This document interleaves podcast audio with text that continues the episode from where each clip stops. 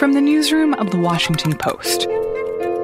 Hello, Herr Jung. Hier ist die Luisa Beck von der Washington Post. Hi, this is Beth Reinhardt at the Washington Post. It's Lori Aratani over at the Post. I'm good. This is Post Reports. I'm Martine Powers. It's Wednesday, June 3rd. Today, Joe Biden tries to meet the moment how Trump uses religion and voices from the protests. So, as we've seen these protests across the country, what have we seen from Joe Biden? In the beginning, Biden was mostly in his basement. I mean, he's sheltering in place like most of us are. Cleve Wootson is a national political reporter for The Post. Earlier this week, he sort of emerged and went to the site of a protest in Wilmington, even taking selfies with some of the protesters. I can't breathe. I can't breathe. George Floyd's last words, but they didn't die with him. Yesterday, he had this big, you know, 20 minute speech in front of American flags where he opined on race and police.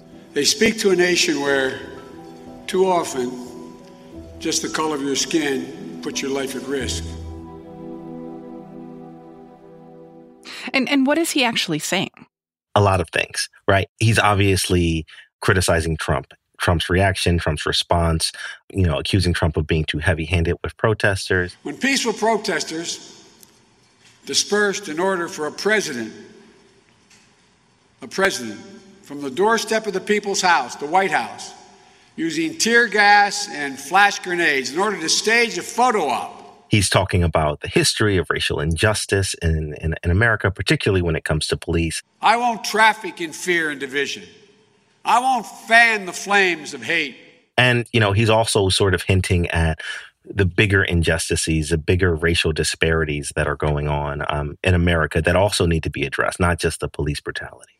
I'll seek to heal the racial wounds that have long plagued our country, not use them for political gain. And so, what are his bigger ideas or policy proposals of how he would plan to address that if he becomes president? He keeps putting justice at the end of words. Uh, you know, social justice and environmental justice. And, you know, he talks about just systematically addressing all of those issues. The policy positions, you know, he hasn't really come out heavily with Elizabeth Warren style policy papers or whatever, but he does have, you know, a lift every voice plan.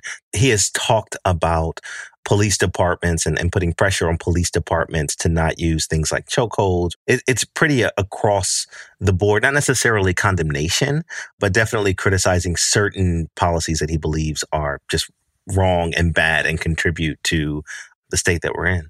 I, I think it's important to remember how much Joe Biden's political campaign was essentially launched out of a, a, sense of wanting to bring people together and, and bring people together across racial lines. That his his campaign launch video was all about Charlottesville and trying to find common ground and bring people together after Charlottesville.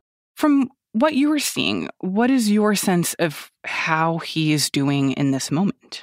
Depends on who you ask right? If you if you talk to many of the activists and the protesters if you talk to the people who are so incensed that they're out marching in the streets they they would argue that he's not doing enough. They want to see you know specific programs. They want to see specific policies. They want to see him put out stronger statements. They want to see him put pressure on you know kind of lower officials to implement those policies on a municipal level, right? So if we're being honest, there are people that feel like no politician, particularly at the presidential level, is going to be able to effect significant change, which is why I think you see a lot of people just sort of checking out of the political system. And I think in some ways you're seeing that that Joe Biden is a very complicated vessel for these messages right now. I mean, even the fact that he is so gaffe prone, and this week you saw him telling people at a church, you know, we should be encouraging police to shoot people in the leg rather than shooting people in the heart. And the idea that instead of standing there and teaching a cop when there's an unarmed person coming at him with a knife or something to shoot him in the leg instead of in the heart is a very different thing. There's a lot of different things that can change. Which I think struck a lot of the people in the room and a lot of people online as tone deaf and insensitive and not the message that they wanted to hear. So, how is this playing out for him? I think there are a lot of activists who, you know, automatically question whether, you know, a 77 year old establishment Democrat who is a white man, you know, is the best person to speak up in this time of black racial animus about police and government systems. Many of the activists that I, I talked to over the last week were, were still kind of fuming over what Biden had said on the Breakfast Club to Charlemagne. Listen, you got to come see us when you come to New York, VP Biden. I will. About it, if if you know, if you don't vote for me, you ain't black. You got more questions, but I tell you, if you have a problem figuring out whether you're for me or Trump, and you ain't black. It don't have nothing to do with Trump. It has to do with the fact. One of the bigger issues, you know, gaffes aside, you know, his speaking style aside, one of the bigger issues I think that that people have is that Biden is a moderate. At some point, he's going to have to compromise, and they feel like a lot of the activists that I talk to feel like those compromises are going to be at the expense of the things that they want most, right? You know, uh, one, one of the activists that I spoke with said, look, I just want a candidate that represents my values, that reflects my values. And he doesn't feel like, you know, Biden does. And that's why I think people are talking about uh, maybe I shouldn't vote. Maybe this isn't the best mechanism because they don't feel that there's a candidate out there that that really reflects the anger, the animus, and the desire for change that they're protesting for. And then there's also the issue of Biden's political history and the fact that he is bringing a lot of baggage to this moment. His record on criminal justice policies, the fact that he helped author the 1994 crime bill that was incredibly harmful to Black people in this country, and even though he was Barack Obama's vice president and has this particular relationship with black voters that I think he's relying on, that there is also the sense that he brings a lot of baggage to his campaign, but especially to this particular conversation about about criminal justice and the treatment of black people. Yeah, a lot of people view tough on crime measures like the crime bill that Joe Biden spearheaded as the precursors of the sort of heavy-handed police action, police enforcement that they're seeing today. They're they're they're not saying that Joe Biden is responsible for it, but they're they're asking and perhaps rightly so if a person who you know promoted these types of policies is the best person to be their voice in in in this moment.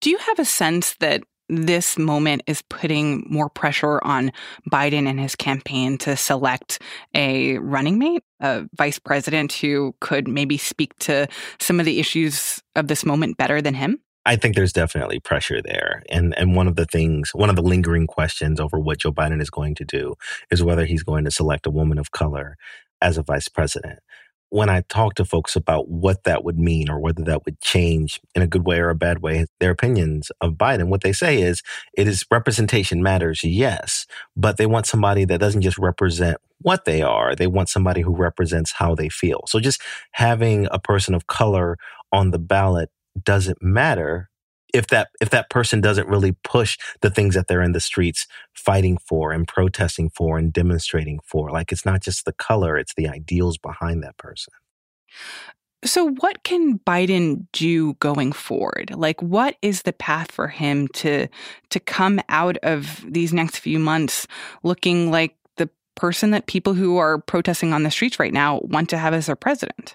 Yeah, that's a, a complicated question. When I when I put that to people they offer a bevy of answers. And, you know, one of the ways they hedge is by saying, I don't know that there's anything that he can he can do because you know he has he has a history he has a past he has a, a voting record one of the things that some activists has said is you know can we get biden to pay more attention to the more liberal wings of the party? Can he bring in Bernie Sanders in a more vocal way? Can he bring in AOC in, in, a, in a more vocal way? Is that something that he can do?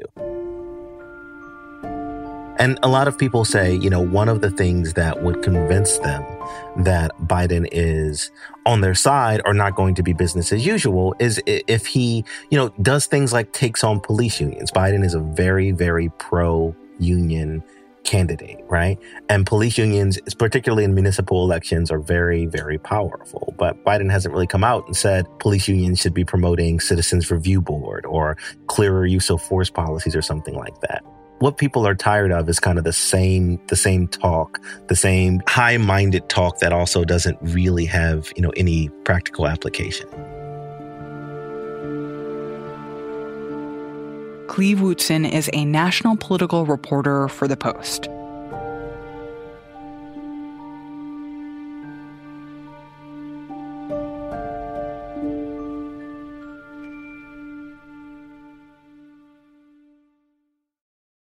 So this week we saw the president using religious symbols in two very stark and different ways. Tolu Olorunnipa covers the White House for The Post. On Monday, he visited St. John's Episcopal Church right across the street from the White House. Just before that, the streets had been cleared by federal authorities who had cracked down on these peaceful protesters and posed in front of the church that had just been burned in part uh, during protests. He didn't really say much, but he held the Bible, he posed for pictures, he had his cabinet official standing next to him. Is that your Bible? A Bible. And then on Tuesday, the next day, he was pictured in front of a shrine honoring Pope John Paul II. He didn't say much there, but he also was pushing forward this image that he is defending religious liberty, that he is defending Christianity, that he is supporting uh, this idea that he is not only a law and order president, but a religious president, a moral president, someone who will enforce the moral order and keep uh, the protesters and the chaos from these various protests at bay. And why do you think it is that the president is choosing to take these photos now and to use religious imagery at this moment? Well, the president has long viewed religion as a transactional force that he could use for political means. He's talked about the evangelicals and how they support him in such strong numbers. A lot of times when he talks about religion, he talks about it in terms of his poll numbers and his ability to win over votes and the key force of evangelical voters in key states that will determine whether or not he wins re-election. So the fact that he is continuing to go to religious sites shows that he's trying to shore up one of the most fervent parts of his base. White evangelical Christians have been rock solid supporters of the president. They like a lot of the things that he's done. And he, at a time of crisis, at a time when his presidency is really hanging in the balance, he is going back to his base and trying to show them that he still deserves their vote. And I think that was part of the message and part of the reason that while the country was going through all of these protests and all of this, these crises, he is going back to a place that's comfortable for him which is sort of pushing religious imagery and pushing the idea that he still can garner the votes of millions of evangelical Christians. So you're saying that there is a political impetus for President Trump to be talking about religion right now. But is this also a reflection of his personal faith or his personal relationship to Christianity? There is very little evidence that the president has much in terms of a personal faith and a personal knowledge of the tenets of the Christian faith. The president doesn't usually talk about his faith in any personal terms. He usually talks about it in political terms. The president has shown a, a, lack of understanding about the Bible. Even on Monday, when he visited the church and held the Bible, he just sort of held it above his head and didn't really say anything about it. He just sort of used it in some ways as a prop. And that is a, a symbol of the way the president has viewed sort of the public expression of his personal faith. He is very rarely talked about his personal faith. People have tried to ask him whether or not he has, you know, favorite verses of the Bible. I'm wondering what one or two of your most favored Bible uh, verses are well, and why. I, I, wouldn't want to get into it because to me that's very personal. You know, when I talk about the Bible, it's very personal. So I don't want to get into there's verses. No, I don't no want to get into. A, there's no, no verse I, that means a lot to you that you think about or cite. The, the Bible means a lot to me, but I don't want to get into specifics. Even to cite a verse that no, you like. I don't want to do that. You're I mean, an Old Testament guy or a New Testament guy? Uh, probably equal. He very rarely attends church, and uh, usually he does not give an answer when asked for any specific scripture that he relies on in his personal life. Let me just throw this out there. Is, is there a favorite Bible verse or Bible story that has informed your thinking or your character through life, sir?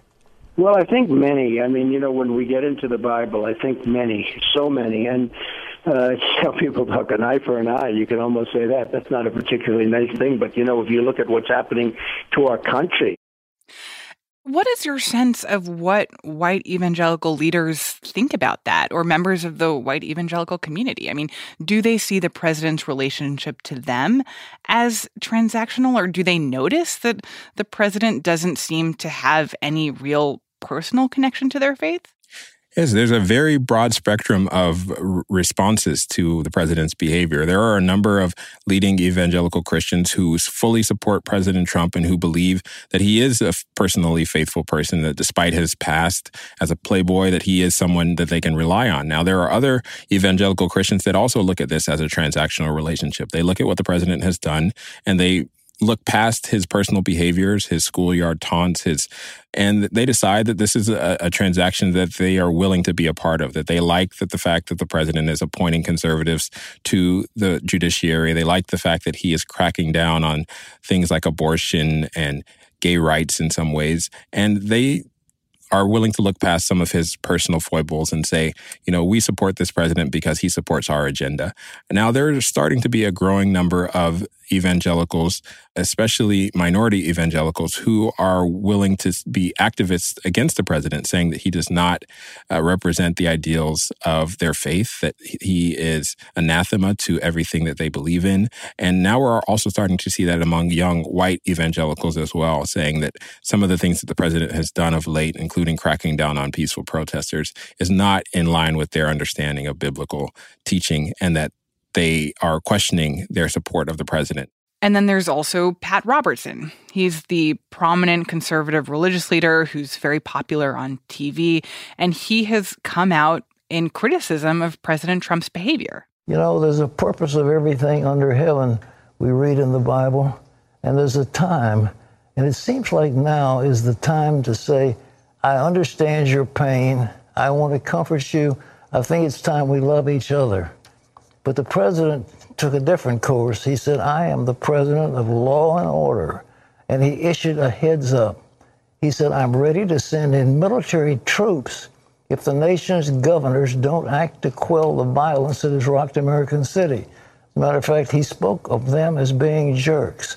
You just don't do that, Mr. President. It isn't cool. There is a wide variety of opinion on what the president is doing when it comes to faith.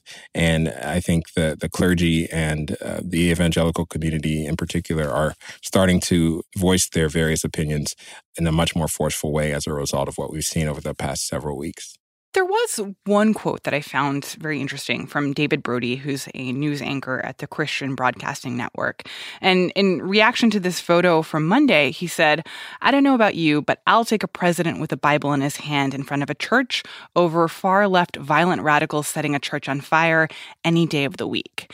And I think that quote kind of speaks to the efficacy of what President Trump is doing in terms of reframing the narrative that these are no longer protests about Black lives and about police police brutality, but that it's instead violent protesters versus religious people, people of faith. And it turns President Trump's role in that into more of a noble one.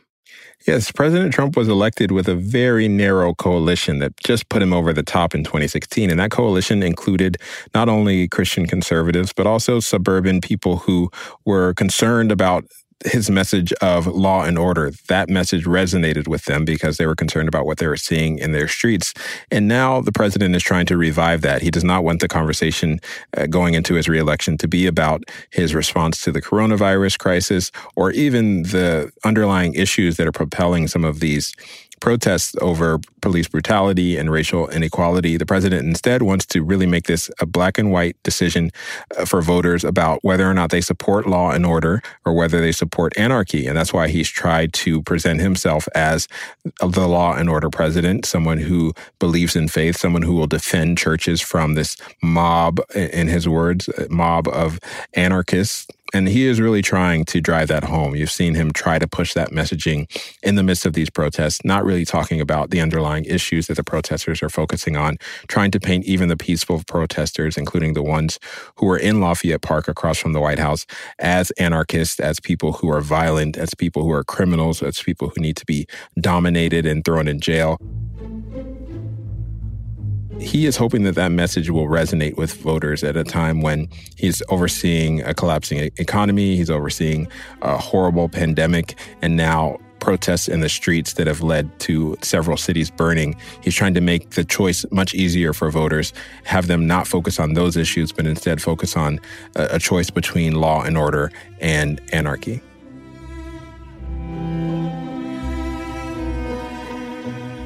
Tolu Olorunnipa covers the White House for The Post.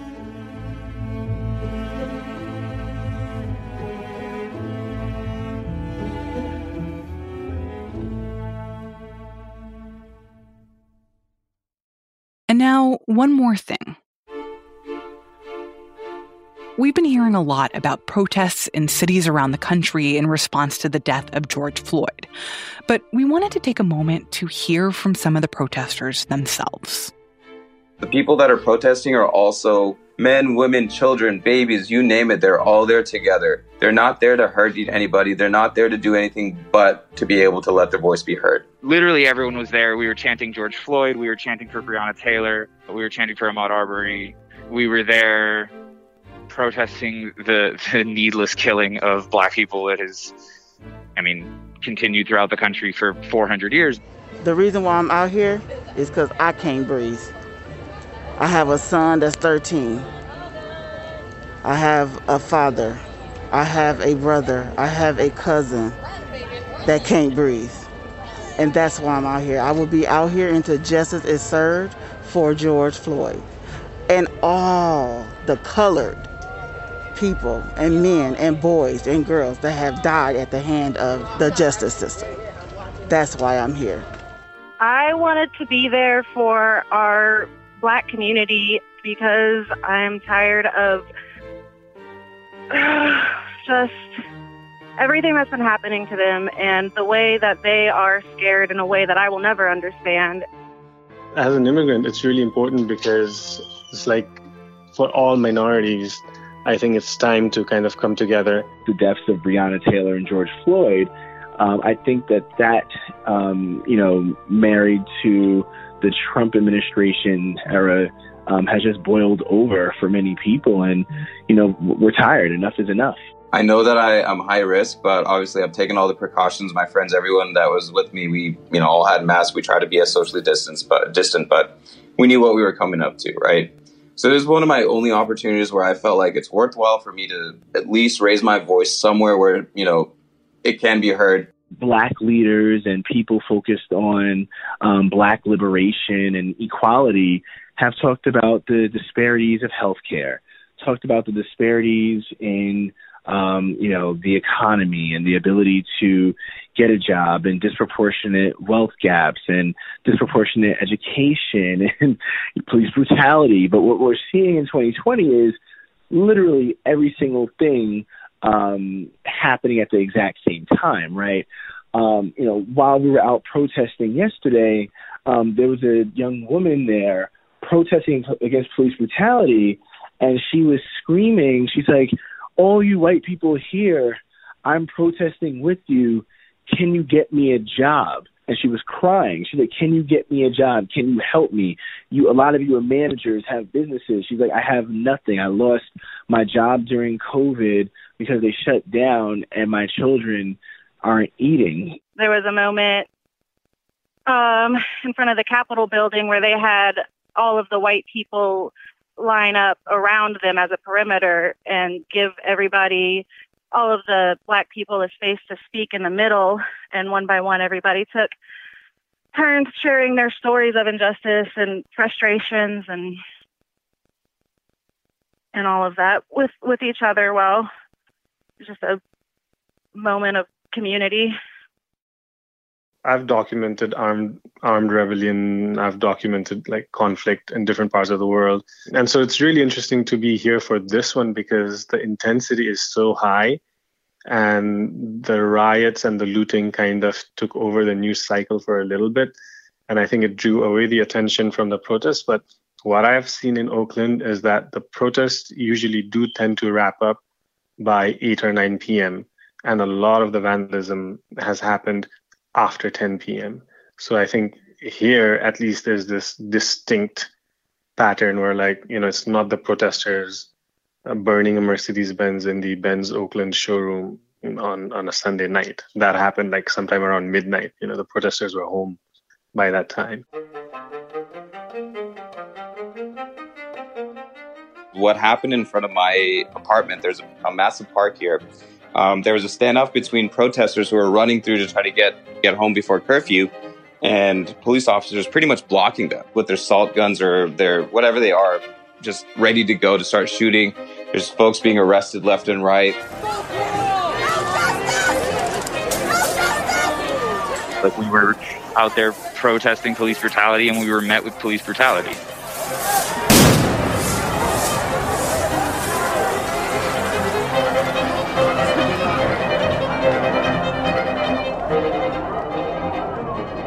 Voices you heard were Ishtiaq Ahmed in Dallas, Danny Turkel in Washington, D.C., Starlo Wesley in Minneapolis, Simone Calhoun in Tallahassee, Kashish Shrestha in Oakland, and Frederick Joseph in New York.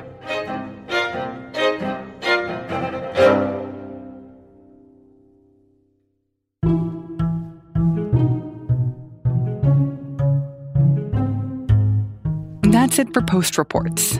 Thanks for listening. Recently, we got a review in Apple Podcasts that really brightened our day from a 13 year old listener who said that they're just starting to pay attention to current events and Post Reports has become a daily listen. We wanted to say thank you for listening. And if there's a teenager in your life who's trying to understand this moment, maybe recommend Post Reports to them or send them a link to our archive at postreports.com.